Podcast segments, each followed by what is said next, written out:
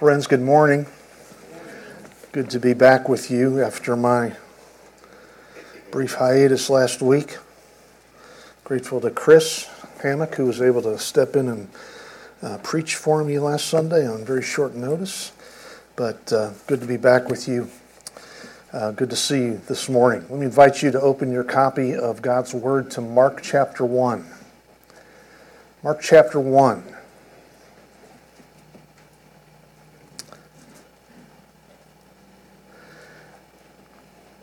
Begin today by reading our passage to us, be in verses 29 through 39 today.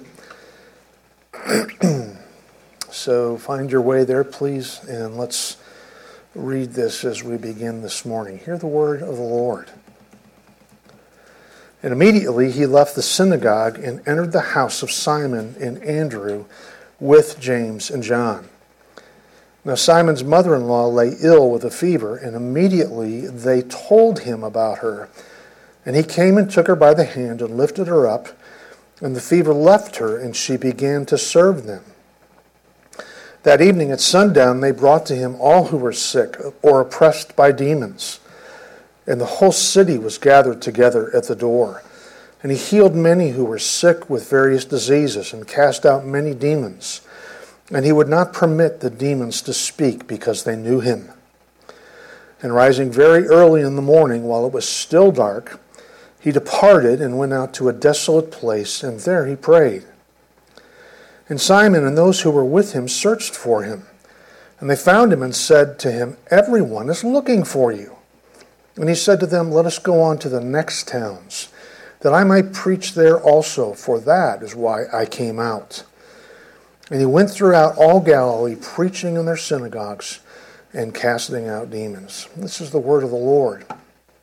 Uh, his inspired, his inerrant, and his authoritative word. May he bless what we've just read. And let's pause again and ask for his help as we look into these verses. Strengthen us with your grace, Heavenly Father. I pray you'd strengthen me in my uh, throat this morning. I pray that you would strengthen our ears today to hear your truth. Uh, as we pray, as Chris prayed last week, I pray again. Send your spirit afresh. Open our eyes and ears to see and hear what your word has to say. Uh, Jesus, uh, make it living and active before us. May it convict, convict us. May it comfort us. Savior, do your work uh, in our midst uh, this morning, we pray in your precious name. Amen. You must ruthlessly eliminate hurry from your life. This was the advice given to a pastor by his mentor and friend after moving to a large city and taking a job at a large church. This pastor uh, called his mentor friend one day and describing the new, play, new pace of life he was experiencing, the, the state of his family life, and the condition of his heart, he asked his friend what he should do to remain spiritually healthy. His friend and mentor replied, You must ruthlessly eliminate hurry from your life. Okay, he replied and pulled out his pen. That's a good one. Ruthlessly eliminate hurry. What else is there? There was a long pause on the phone, and his wise friend replied, There is nothing else. You must ruthlessly eliminate hurry from your life. So, how does that advice come across to you? And I can just see maybe a few of you armchair theologians shaking your heads and thinking, oh, brother, uh, what does this have to do with anything? Uh, and uh, I just asked if you might agree with this uh, or not. Maybe you think it's bad advice, not to mention just completely unrealistic in this age of information that we live in. I mean, what was he thinking saying these words? So, if you regard this advice as unhelpful, um, you know I've led you into a trap. Because this is the very thing we witness in our passage this morning. You're going to have trouble with Jesus today. What we find in these verses is Jesus doing this very thing, ruthlessly eliminating hurry in his life to pursue quiet communion with his Father. The pastor in our story eventually saw the wisdom in his mentor's advice and wrote these words later Hurry is the great enemy of spiritual life in our day. For many of us, the great danger is not that we will renounce our faith, it is that we will become so distracted and rushed and preoccupied that we will settle for a mediocre version of it. We'll just skim our lives instead of actually living them. Mark chapter 1, in this part of Mark 1, we're in the middle of what many have described as the busiest day of Jesus' public ministry. Uh, this incredibly full day began in verse 21, up in verse 21 uh, with the service at the synagogue, which says, And they went into Capernaum, and immediately on the Sabbath he entered the synagogue and was teaching. Two weeks ago, uh, we, we heard the authority of Jesus' words as he was invited to uh, address those present as a, as a guest teacher. And we heard the authority of his words as he, as he taught.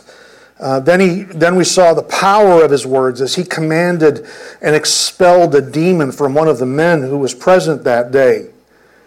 This morning, uh, in verse 29, Mark continues his breathtaking pace describing the rest of that day's events. Um, Mark describes, first of all, uh, Jesus' public activity on that day. Uh, Mark recounts two events that took place in front of other people. Um, uh, the first is the healing of a mother in law. Uh, look at verse 29. And immediately he left the synagogue and entered the house of Simon and Andrew and James and John. This miraculous event takes place right after service in the synagogue. Uh, immediately following that event we studied two weeks ago, Jesus and his first four disciples made their way down the street in Capernaum to Peter's house. Archaeologists have discovered a house just a short distance away that they believe can reasonably uh, be said to be the house of Peter and Andrew. Uh, this house was built with an inner courtyard, had dwellings around this inner courtyard, and you access the courtyard through uh, a, a, gate from the street. Um, they've also discovered uh, on the walls of this dwelling Christian graffiti. And they believe that this house might have served as an early gathering place for Christians, an early church, uh, perhaps. And Jesus and his four men make their way to Peter's house, probably to have a meal.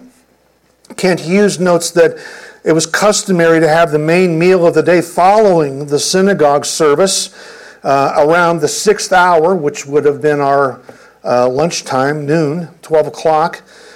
Um, but when they arrive, they don't find a meal prepared for them. They find this in verse 30. Now, Simon's mother in law lay ill with a fever, and immediately they told him about her. In, this era, people weren't aware that a fever was a sign of uh, an infection in the body. They thought fever was just a separate illness. Uh, sometimes uh, it was believed that these were associated with demon possession, sometimes uh, with, uh, associated with God's discipline. Mark doesn't tell us the reason, just that the disciples tell Jesus uh, that Peter's mother in law has a fever. And note what Jesus does in 31. And he came and took her by the hand and lifted her up, and the fever left her, and she began to serve them. These have the ring of an eyewitness uh, account. Remember that Mark's gospel is essentially Peter's uh, account of Christ's life. And you get the picture of Peter perhaps reflecting on this event right in front of Mark and Mark writing it down. And as he's reliving it for Mark, Peter is seeing this event all over again in his mind's eye. And they, they have the ring of someone who was present. Uh, they, they, they bear the authenticity of someone who was there. Mark's words also describe a, a significant display of compassion. Uh, Jesus' sympathetic love and, and, condescension to Peter's mother in law. And they also demonstrate that, that his touch completely healed her. This is what that last verse of, uh, last phrase of verse 31 says. And she began to serve them, not because that was her place, it's because she was immediately well enough uh, to begin serving. Uh, that was, the, that was the conduct of a disciple to serve. As even Christ said that he did not come to be served, but to serve, using this same word. You recall, well, I can bear firsthand testimony that when you get over a fever, it takes a day or two still to feel better. Well, at least I never pop right up. If you're Superman and this doesn't apply to you, well, then forget it. But it usually takes a day to get your strength back. But Christ's healing is so complete that there's no period of recuperation required. She's immediately up and, and can serve and minister to Christ and his, his four disciples. So, first in this day in the life, we see the healing of a mother in law, but then Mark goes on to describe the healing of many. Uh, he continues his account of, of his public activity, describing how Jesus heals many, many from the town who come desperate for healing and desperate for deliverance. Look at verse 32 in your Bible. That evening at sundown, they brought to him all who were sick or oppressed by demons the time of the day is important. And Mark draws your attention to sundown to show you that the Jewish Sabbath had officially come to an end. During uh, that, that time, well, the Jewish Sabbath lasted until sundown on Friday night, until Saturday, uh, uh, on uh, sundown on Saturday night. And during that time, uh, Jews were not allowed to work or travel, and, and this was a requirement strictly enforced by the Pharisees, who had added their restrictions to the law of Moses and prohibited people from a great many things. And, and through this statement, Mark indicates uh, not only how corrupt the Jewish faith had become, but also how thoroughly its leaders had failed the people of God. Uh, they come after sundown, after, after they're allowed to travel and carry these people. They're, they were not supposed to carry burdens on the Sabbath, and so that's why sundown is significant. And, and note that Mark also makes a, di- a, distinction between sickness and, and demon possession. Uh, not all sicknesses were caused by unclean spirits, some were, uh, definitely. Other sicknesses, though, were simply the result of, of living in a fallen world in which our sovereign God allowed people uh, to become sick. Not all sickness, though, is the result of, of demonic activity. And, and look at the desperation of the townspeople, uh, of those in, in Capernaum in verse 33. And the whole city was gathered together at the door I wonder if you can picture this in your mind of, of the immense crowd of people who had gathered. Very important to see how desperate they are uh, for a touch. Um, Jesus had obviously become the talk of that ta- town because of the day's events, his, his teaching and casting out a demon in the, in the synagogue, and then healing Peter's mother in law from her fever. And with this power and authority reported all over Capernaum, a large crowd, it, what seemed like the whole city, shows up at Peter's door. Uh, gathered at the entrance of his home, desperate for a touch from Christ or to be delivered from unclean spirits. It was back in uh, 2010 that seven of us from New Covenant traveled to India. A couple of my co travelers are present in the room today. And our goal on that trip was to find out if we could hold medical clinics there like the ones we were doing in Guatemala in the summer. And in India, the day of our first clinic, we tried to arrange it like the clinics we had worked in in Guatemala.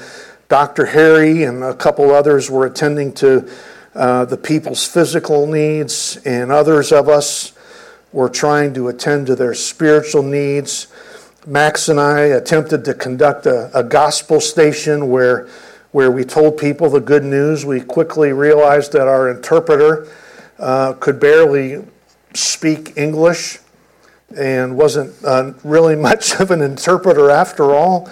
Um, and so we resorted simply to praying for the person sitting in the chair in front of us. There was, we were in a small room. There was a large crowd behind us. And as soon as that person stood up, I mean, they couldn't understand us, and we were simply praying for the Lord to touch them and save them and make them well. As soon as they stood up, it, there was jostling to take the chair. It was like musical chairs with one chair. Uh, people were um, that intent uh, in, in, in sitting and being prayed for. This is the kind of thing that's taking place here in verse 33. There's, there's, there's desperation here. And, and the compassion that Jesus showed earlier to, to Peter's mother in law he now extends to all who gathered there at the door. It says in verse 34 And he healed many who were sick with various diseases and cast out many demons, and he would not permit the demons to speak because they knew him. He was very cautious about allowing people to identify him. The demons, of course, knew his true identity, but because people constantly misunderstood the nature of his kingdom and what he was there to do as their Messiah. He, he jealously guarded his identity, but even guarding his identity, Mark tells us that in his profound compassion and, and sympathy, that Christ healed and delivered many from the town. And, and we can imagine this is something that would have lasted well into the early hours of the morning. And so we see Christ not only healing a mother in law on this very full day, but also healing many from all over the town. And this brings that single day in his ministry to an end. And, and Mark finishes it off by describing Jesus' public activity, his uh, healing a mother in law and healing many. What a day! Uh, an incredibly full an incredibly glorious day in the life of Christ. Listen to Charles Spurgeon refer to this day. He describes it in glowing terms. Uh, Surely this day was worthy to take a front rank among the days of the Son of Man. It was a day from which to date an era. Heaven and earth and hell were all affected by it. That pure teaching, opening the mystery of the kingdom, that healing energy, excuse me, excuse me again, setting forth uh, the power of the redeeming king.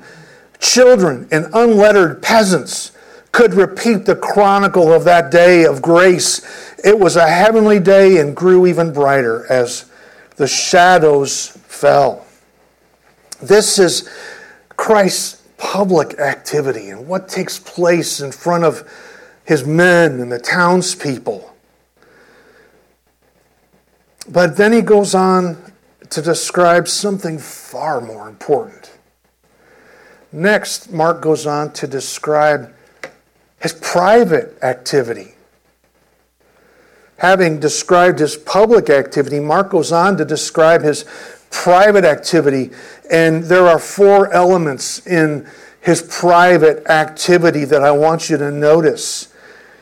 Uh, the first element that Mark mentions, uh, maybe obviously, is privacy.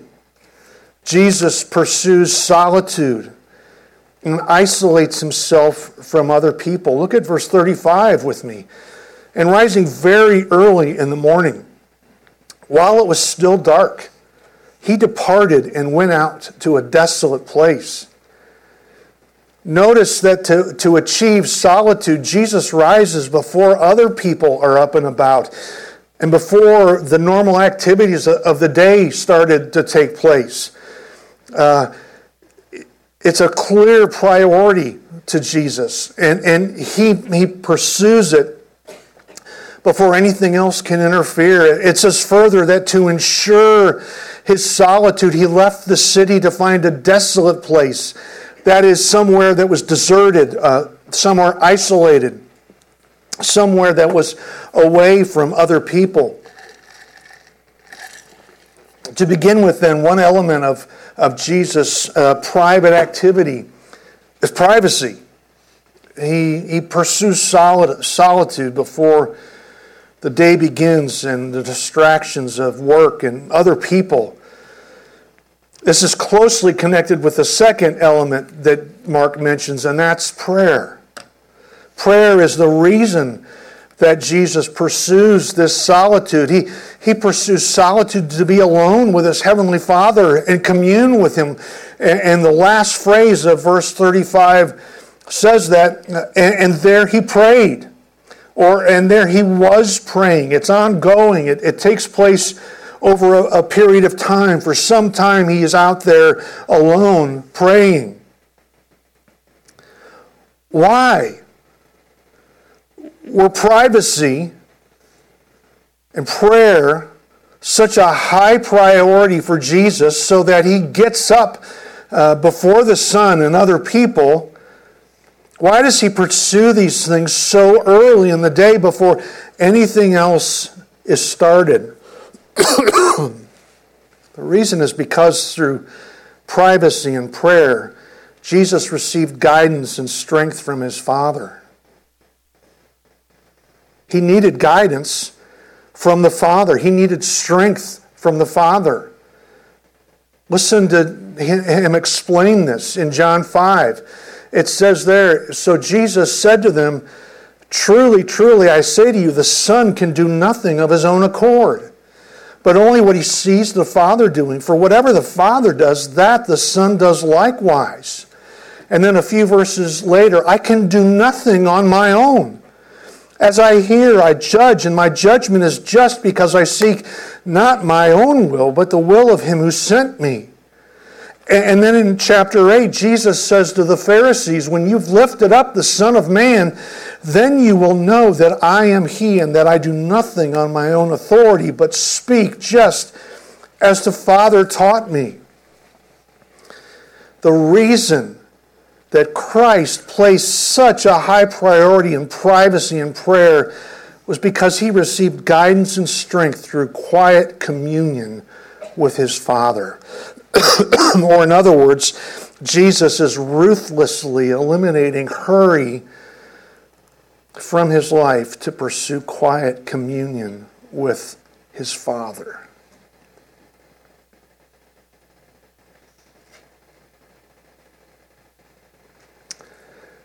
So, I want you to understand that this is a principle of first importance. This is a principle of first importance. If Jesus, the Son of God, sought guidance and strength through communion with his Father, how much more do you and I need guidance and strength from our daily communion with Christ? Jesus said, I can do nothing on my own. In John 5 and John 8 here. I can do nothing on my own. And then in John 15, Jesus turns around and says, You can do nothing on your own. For example, he says in verse 4 of that chapter Abide in me, and I in you, as the branch cannot bear fruit by itself unless it abides in the vine, neither can you unless you abide in me. And the next verse I am the vine, you are the branches. Whoever abides in me, and I in him, he it is that bears much fruit, for apart from me, you can do nothing. Apart from me, you can do nothing. Pastor Kent Hughes says if Jesus prayed in order to live a godly life full of power, so must we. This is an overpowering argument.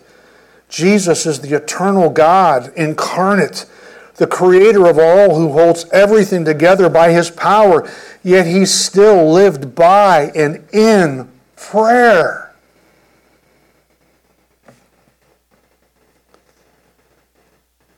So, secondly, we see on the very heels of privacy, we see prayer connected to it.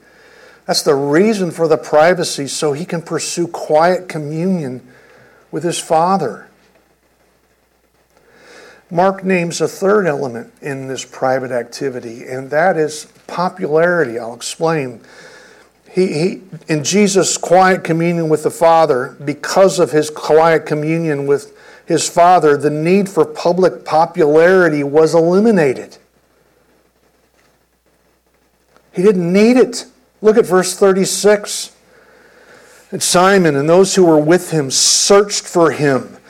Uh, searched is a, is a very, uh, it's, it's rather graphic. It, it means they were conducting an urgent manhunt for Christ. If they would have had time, they would have put his face on milk bottles. It was that urgent that they find him. Uh, they were hunting him down, you could say. Uh, searching diligently. Verse 37 goes on to say, And they found him and said to him, Everyone is looking for you. There's a, there's a note of frustration and even maybe a word of reproof in Peter's words to Christ uh, Lord, everyone's looking for you as if, as if to say, Don't you know the people are demanding more of what they saw yesterday and what they experienced? More teaching, more miracles, more deliverances from demons. What are you doing out here? This is no way to build your popularity. Come back to town, Lord, and give them what they want maybe with a voice more whiny than even that. And Peter reveals here just how out of step he is with Jesus' agenda. It won't be the last time. Peter is the only named disciple that tries to prevent Jesus from fulfilling his mission. His phrase also reveals what the people in town are really after. He says, Everyone is looking for you or everyone is seeking for you, which sounds great, but when Mark uses that term, looking or seeking, it is not to be confused with seeking Jesus in faith. Mark always has a negative connotation when he uses that term. Crowds are looking for Jesus not because they understood his claim to be the Messiah, God's anointed king, and not because they want to repent and believe they're looking for Jesus simply because they wanted something more from him. Again, let me read from Kent Hughes. He says, Jesus addressed those with this motive after he fed the 5,000, saying, Truly, truly, I say to you, you are seeking me not because you saw signs, but because you ate your fill of the loaves. They cared little about the spiritual implications of Jesus' miracles and teaching, but, but much about the material and temporal. It is natural to want a magic Jesus, but we must always remember that God is not someone to be used. He is to be loved, worshiped, and served regardless of what comes in this world. And so, this is the third element we see here popularity. His, his quiet communion with the Father eliminates uh, the need for public popularity. There's one more thing that we see here, one more element to this private activity, and that's purpose. Jesus' quiet communion with the Father renews his purpose as God's anointed king, and we see this in verse 38. And he said to them, Let us go on to the next towns, that I may preach there also, for that is why I came out. meaning not just come out from the city, but why I have come out into the world. This is why I'm here to preach that God's kingdom has come through him, God's king, and to announce that people could enter his kingdom and find eternal life if, if they would repent and believe. Christ was not out to increase his own popularity, but to increase the kingdom of God. He didn't come to camp in one town and build his influence and popularity. He came to preach the good news of the kingdom to those who, who needed it most. And further, he came to preach the good news to as many as possible. He says, let's go to the, the next town or neighboring towns. And that word indicates that these other cities aren't quite what Capernaum is. They don't have the same status. They're not the center of influence that Capernaum was. These are not influential towns. They're just ordinary cities. And he must go to these places to communicate the, the good news of the kingdom to, to those who need it desperately. And through this quiet communion with the Father, his, his purpose is renewed. His purpose for his time on earth is, is renewed alone with the Father. So, one scholar, kind of pulling all things together, sums up this private activity uh, with these words. And he says, The work of the Son of God is both an inward and an outward work. Jesus cannot extend himself outward in compassion without first attending to the source of his mission and purpose with the Father. And conversely, his oneness with the Father compels him outward in mission. The significance of Jesus' ministry consists not simply in what he does for humanity, but equally in who he is in relation to the Father. If you didn't get all that, in other words, he's saying the public activity of Christ was completely dependent on the private activity of Christ. Christ was able to teach and heal and deliver in the way he did because of his quiet communion with the Father. This is why he ruthlessly eliminates hurry from his life. This is why he gets up before the sun and before people to, to pursue communion with his Father. It's because his earthly ministry depended on it.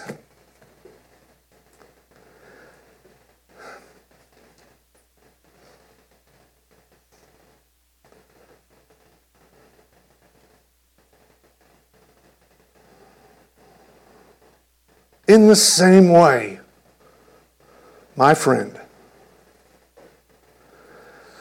your public activity for Christ is completely dependent on your private activity with Christ. This is why you and I must ruthlessly eliminate hurry from our lives to pursue quiet communion with Christ. Our success as His followers depends on it. Do you want to succeed as a husband?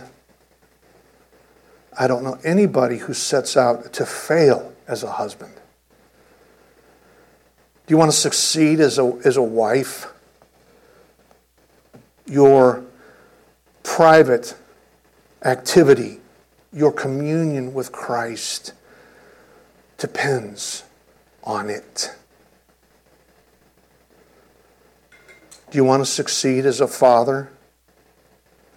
Or is it your goal to, to be a deadbeat dad?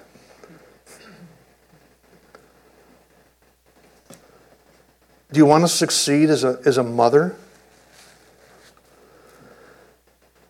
Your quiet communion with Christ depends on it.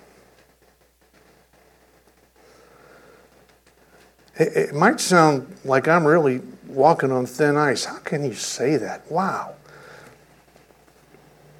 I simply read what's here. If Christ had to do it.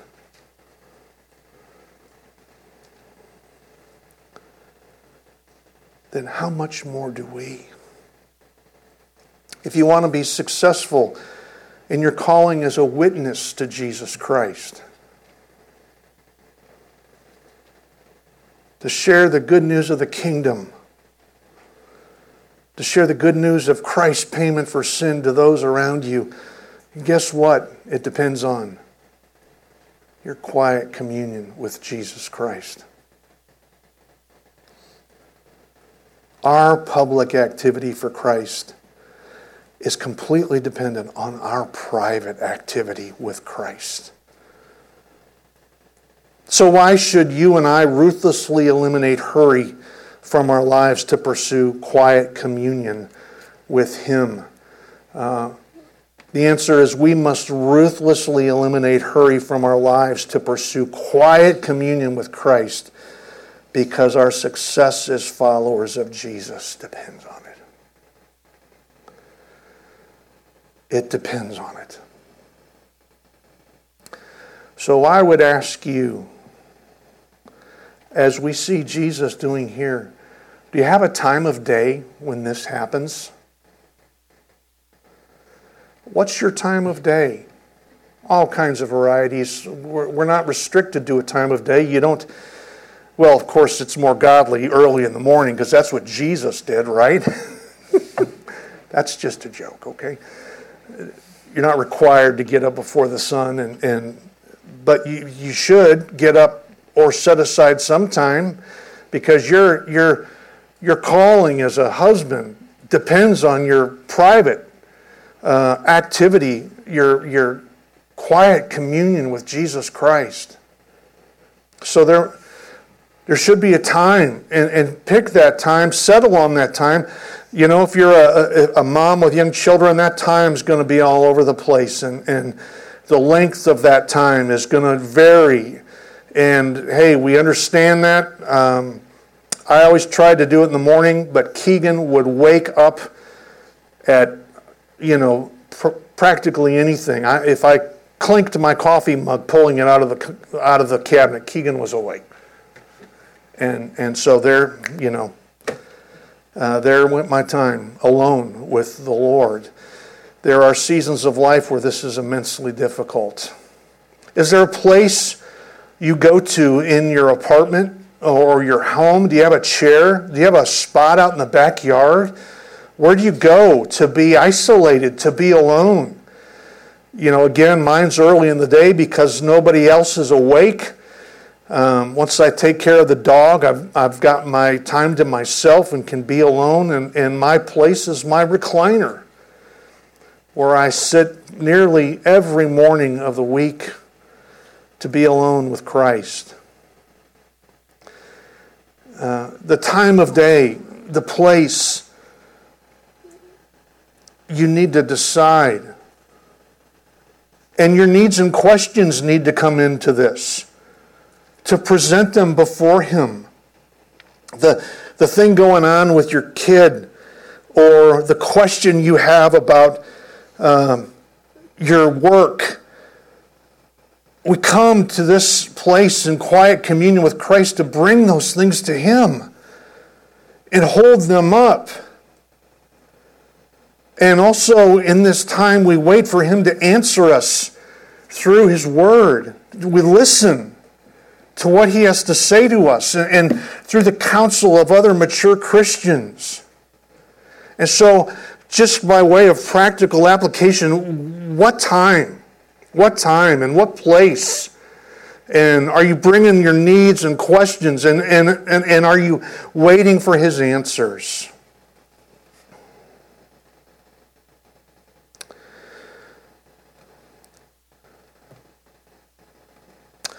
The earliest converts to, to Christianity were very earnest and dedicated in their time alone with the Lord. And each each one of these Africans reportedly had a separate spot in the thicket near their village.